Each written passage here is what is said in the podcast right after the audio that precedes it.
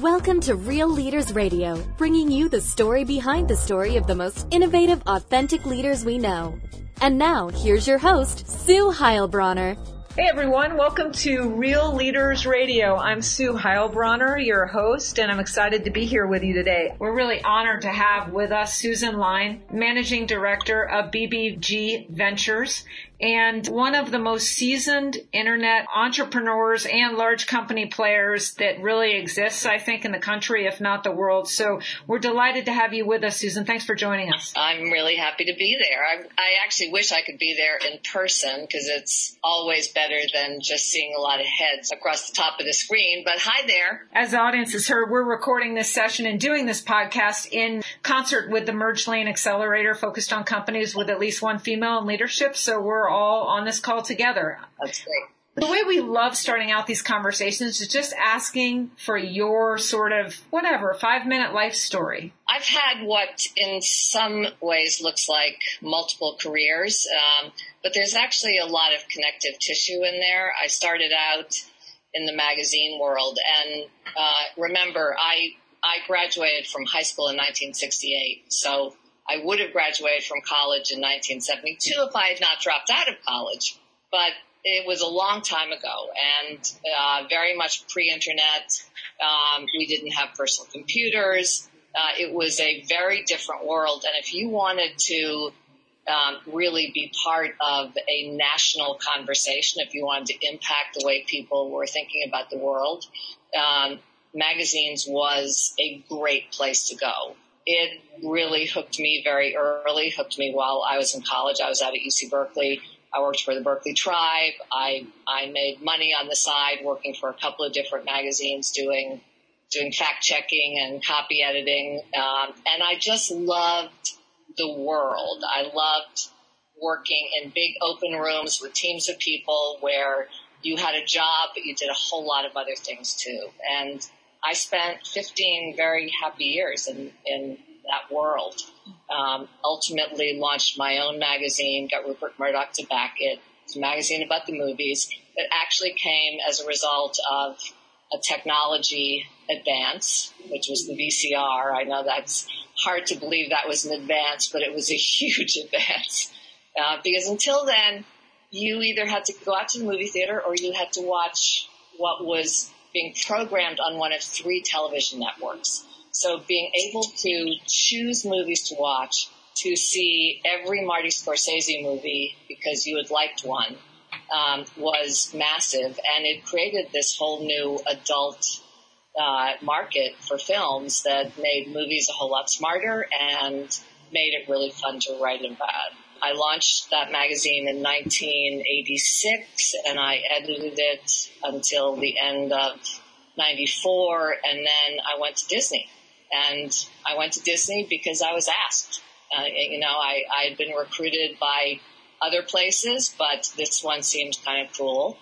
And I went initially into uh, the film group, um, but very quickly moved over to ABC, to TV um, because it was a lot more like magazines, where in the movie world, you work and you work and you work and you work and you work on something and either it gets made or it doesn't.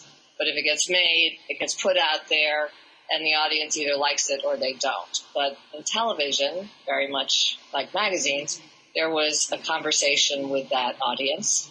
Um, and you actually would shape series based on what you were getting back from people. So so uh, one of those things I was saying, connective tissue.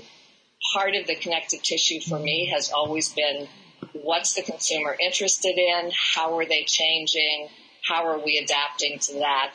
Um, every success I have ever had in my life has been because I spent a lot of time trying to understand uh, how consumer behavior was changing and uh, what I could do or should do in order to adapt myself my last job at ABC was president of entertainment. So um, it's it was the coolest job I could possibly get there. I got to determine what we were going to make for prime time.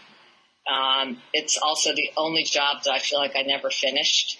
Uh, I had two and a half seasons, um, and felt like I was just kind of hitting my stride and understanding what I thought was missing from the, the TV landscape and what I thought I could bring to it.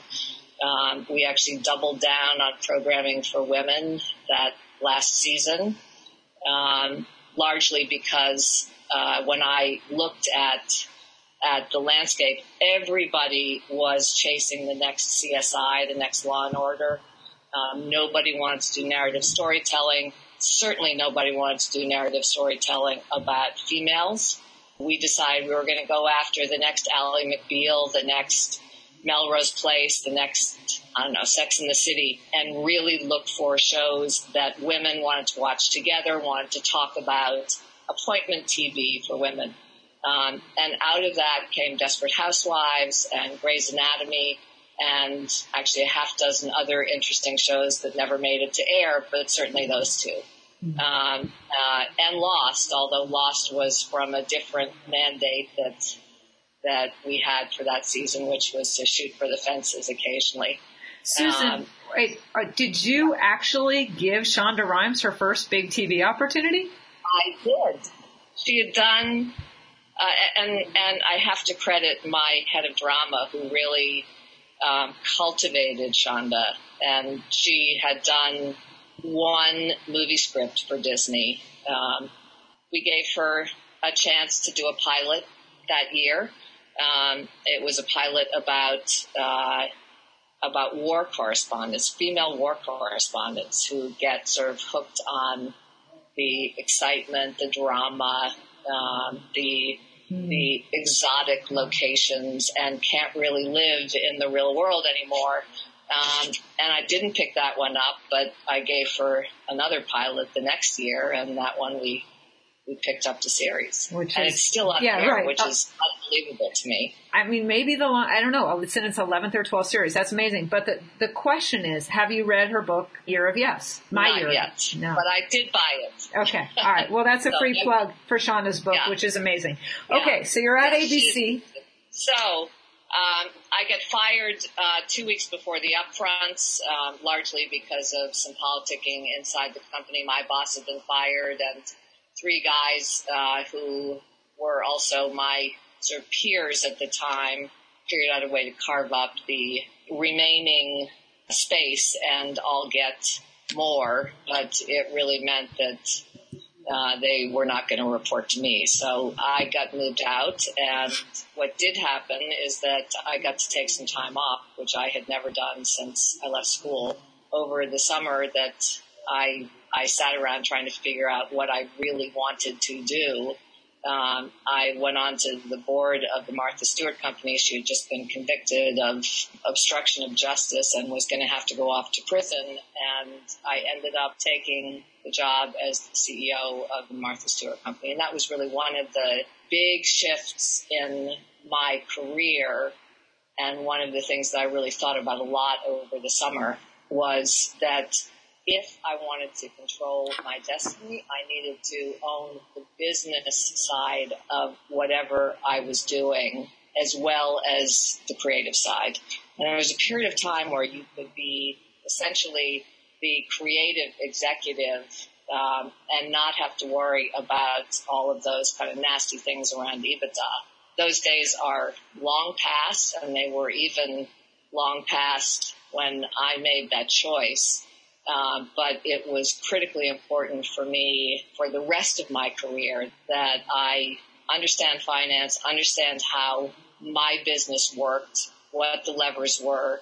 I spent four years at the Martha Stewart Company and was on my way to taking another job very much like the one I was doing for Martha when I was kind of sidetracked by Gilt.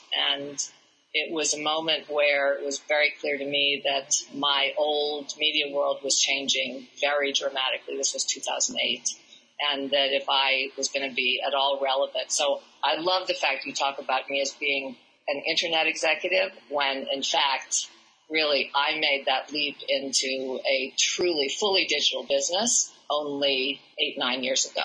When you say being sidetracked by guilt, many of us are sidetracked by G-U-I-L-T, but you're referring to G-I-L-T. Just want to be sure I that's am. clear. Sorry. yes.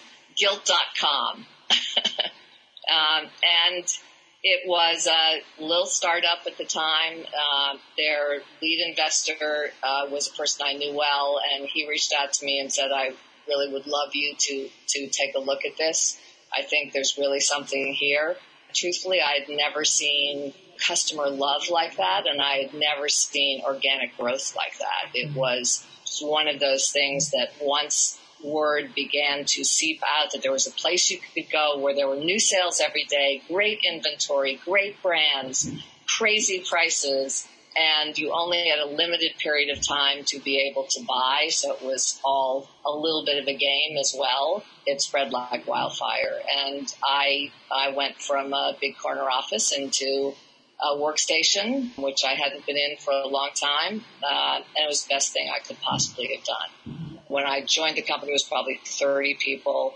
We were a thousand people at its largest, but it was both an education for me and overall a very good experience for all of us.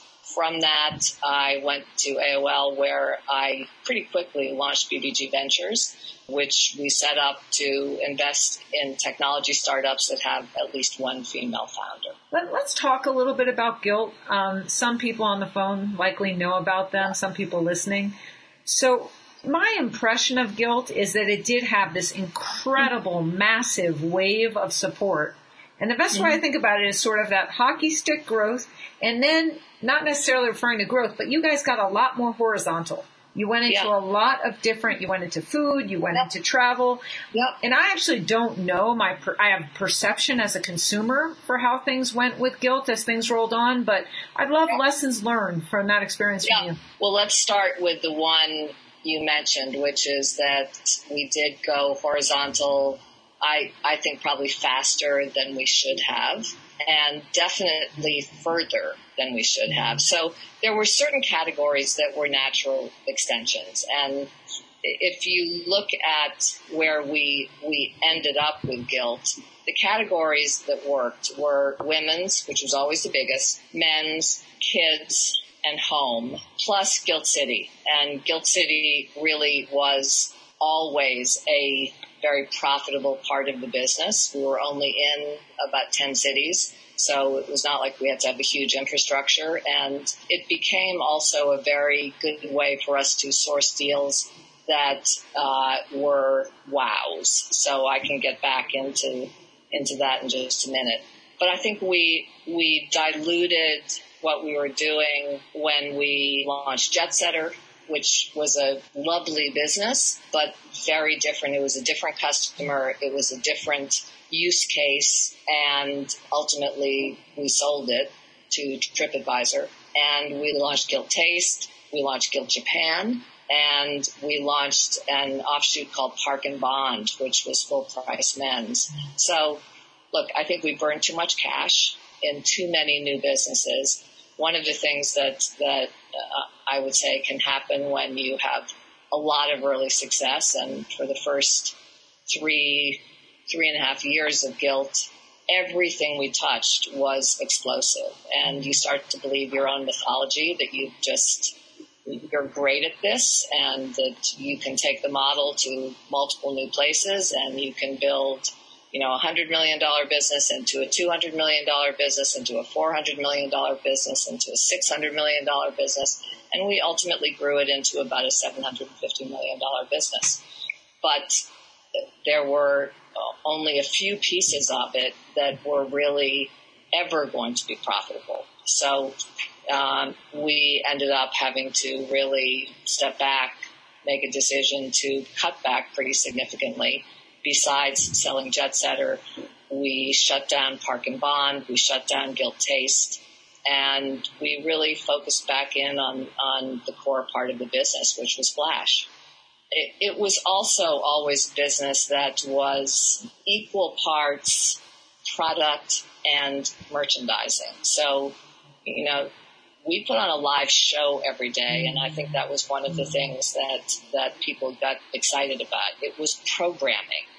And it was one of the reasons I think I, I had a visceral reaction to it. This was not about in to shop for something you needed. This was about turning on your screen at a certain time every day in order to participate and knowing there was a huge audience who was watching the same thing or, or participating in the same thing with you.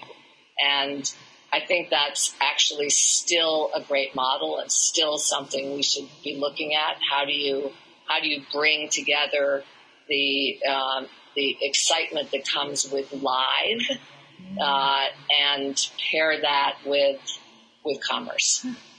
Susan, as you look at yourself, and I'm going to ask you here not to be incredibly humble, consistently, what I love about your story is I think you've always been on the next discovery at every step in your career. What do you think are the three things about you as a leader that have made you successful, that make you different?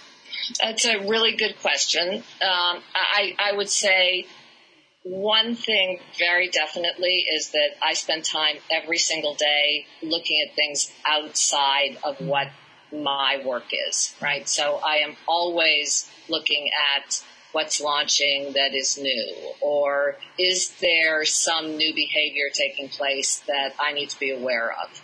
I still read a ton. I still look at a ton of programming. The amount of television I watch would probably shock you. I play games when they come out. I, I really try to, to understand why something is capturing consumers' imagination. And I think it is really important. It's so easy when you're starting a company and you feel like you're working 18 hours a day to say, I don't have the time for anything else. And there are certainly weeks and months when that's going to be the case. But I think as a habit, you need to, you need to keep one eye on what's happening outside. Otherwise, it's really easy for someone to come in and sort of blindside you. Okay, I want to, I want to stop you there. We're going to come back to your two others, but with respect to this one, if you wanted to keep an ambient knowledge in the most mm-hmm. efficient way you could of what's happening that is new, sort of across the tech slash culture ecosystem, Yep. What, what, what would be the one thing that you do that has the most impact, that's the most efficient thing you do in that arena? I don't think there's one thing. Um, I always have one or two teenagers who I, I talk to about what they're doing and what they're playing with. I always have one or two, uh, I would say curators, people whose newsletter or whatever it might be pulls together some of the best things that are being written and published and made. So they become a, a quick source for me to make sure that I'm also staying abreast of, um, of people who are writing about change. And I try and go out and I think that's that's part of it.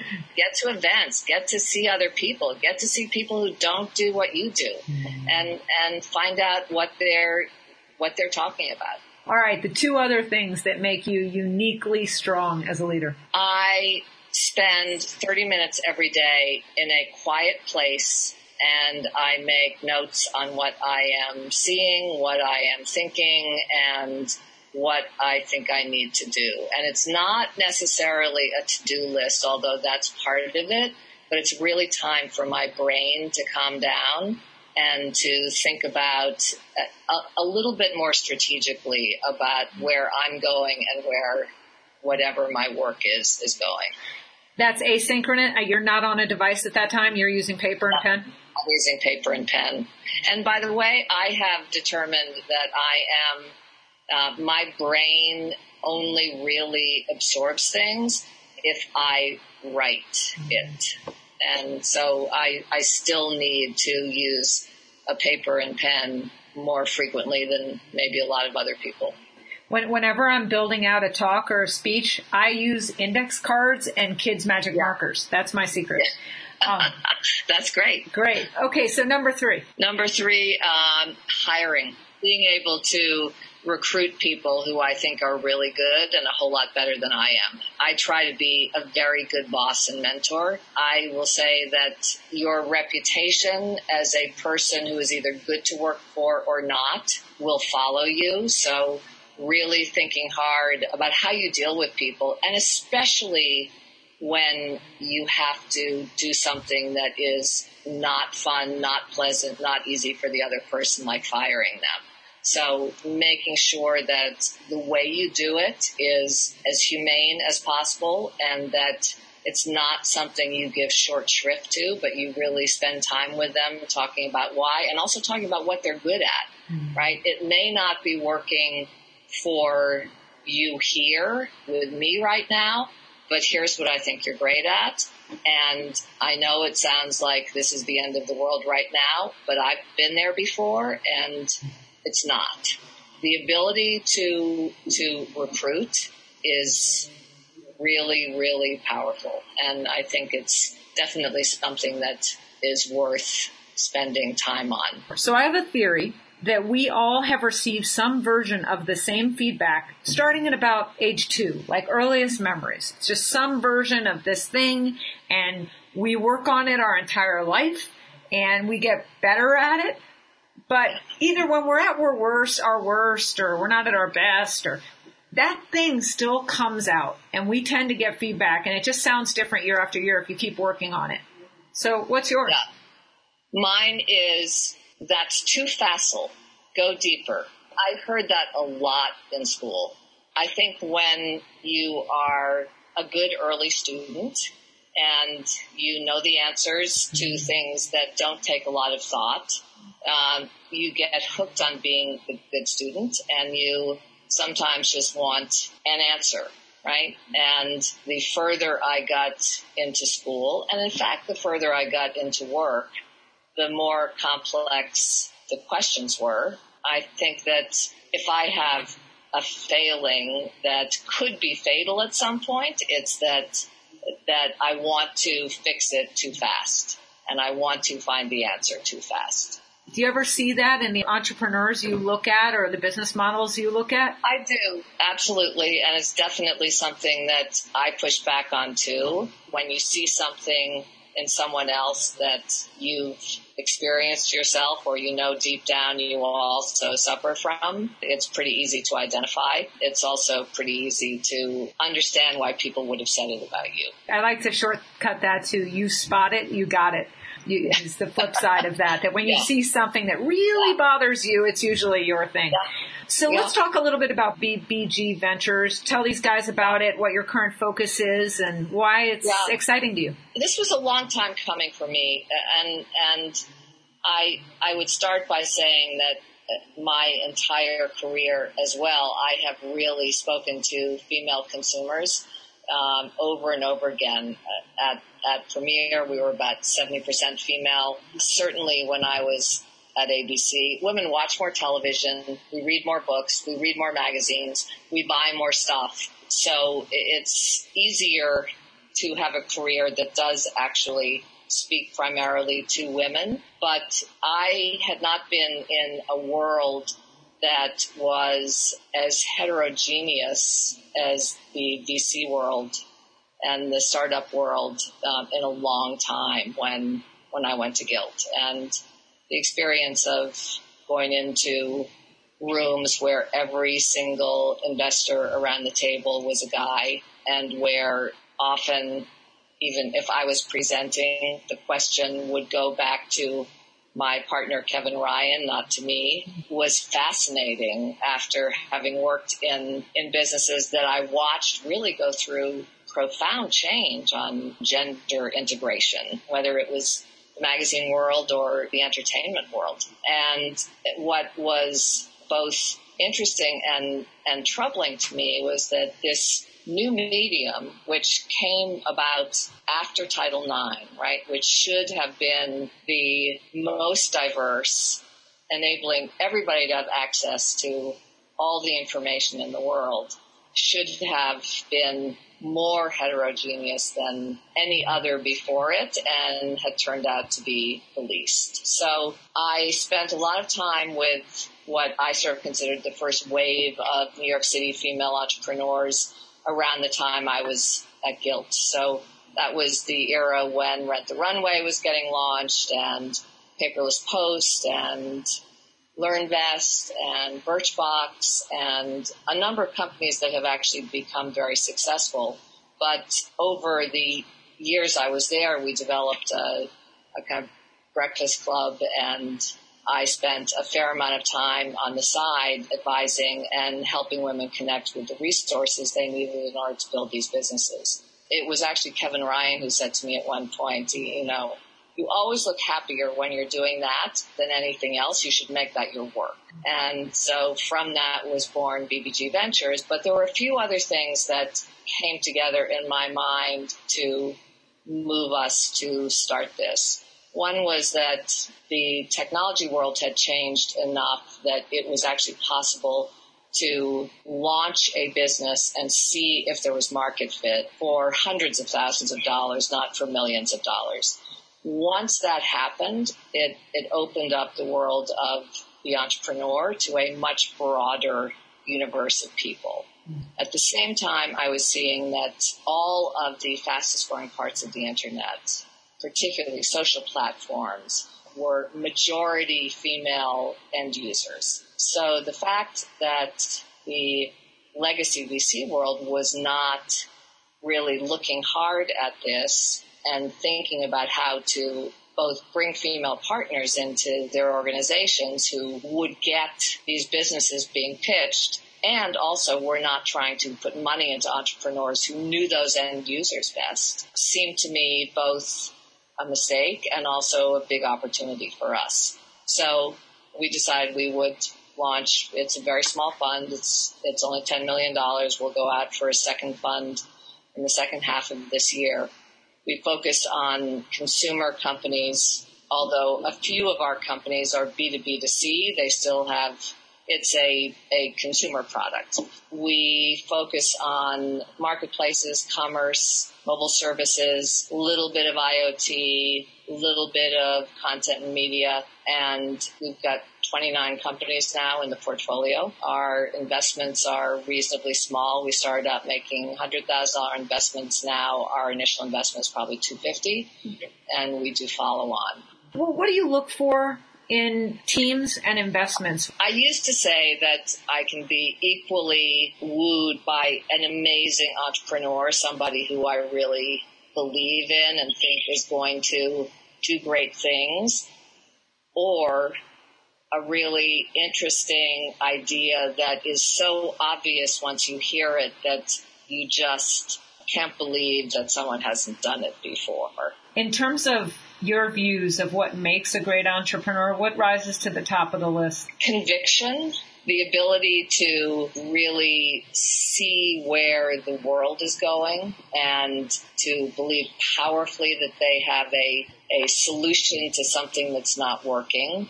There are people who are good at pitching what they're doing there are other people who you feel like have inhaled whatever this thing is that they are building, and there's nothing else they could be doing right now. This is their life. That kind of entrepreneur, you know, the happy warrior who really is only going to do this is exactly what I love. Susan, my word of the month has been conviction. So it's hilarious that you said that. So best advice for early stage companies that are going into a fundraising in the next three months? You really need to think much earlier than you might have planned to about how you are going to make money with what you are building.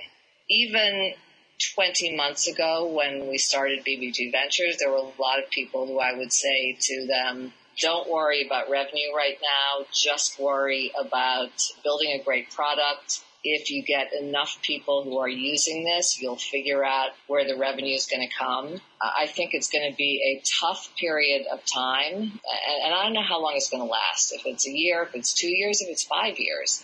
Being efficient with the cash you raise being able to get further than you thought before you raise a true seed round or before you raise an A round. And every metric that people have told you you need to hit in order to do that raise, assume it's going to have to be 50% better.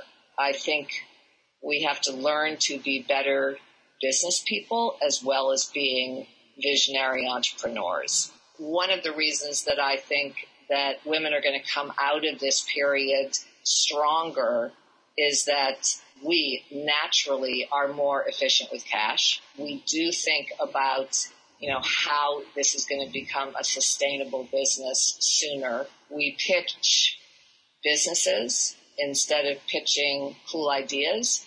I think that more female entrepreneurs are going to come out of this period having built strong businesses than, than guys. That's a great thought. It syncs up with my view that because of the weight of evidence around the wisdom of having mixed teams, gender balanced teams, and having female yeah. leaders all by themselves, I actually think the next five years could be the best five years to raise money if you have a female on your team than yeah. we've ever seen before yeah. at a significant multiple. Susan, that's a great note to end on and really optimistic about what you are part of and hopefully also what Mergelane is a part of. And I really appreciate you being on the call today. Really appreciate you being with us. Thanks for joining Real Leaders Radio. Thank you for joining us at Real Leaders Radio. To hear other episodes of this podcast or learn more about Sue Heilbronner, visit us at realleadersradio.com.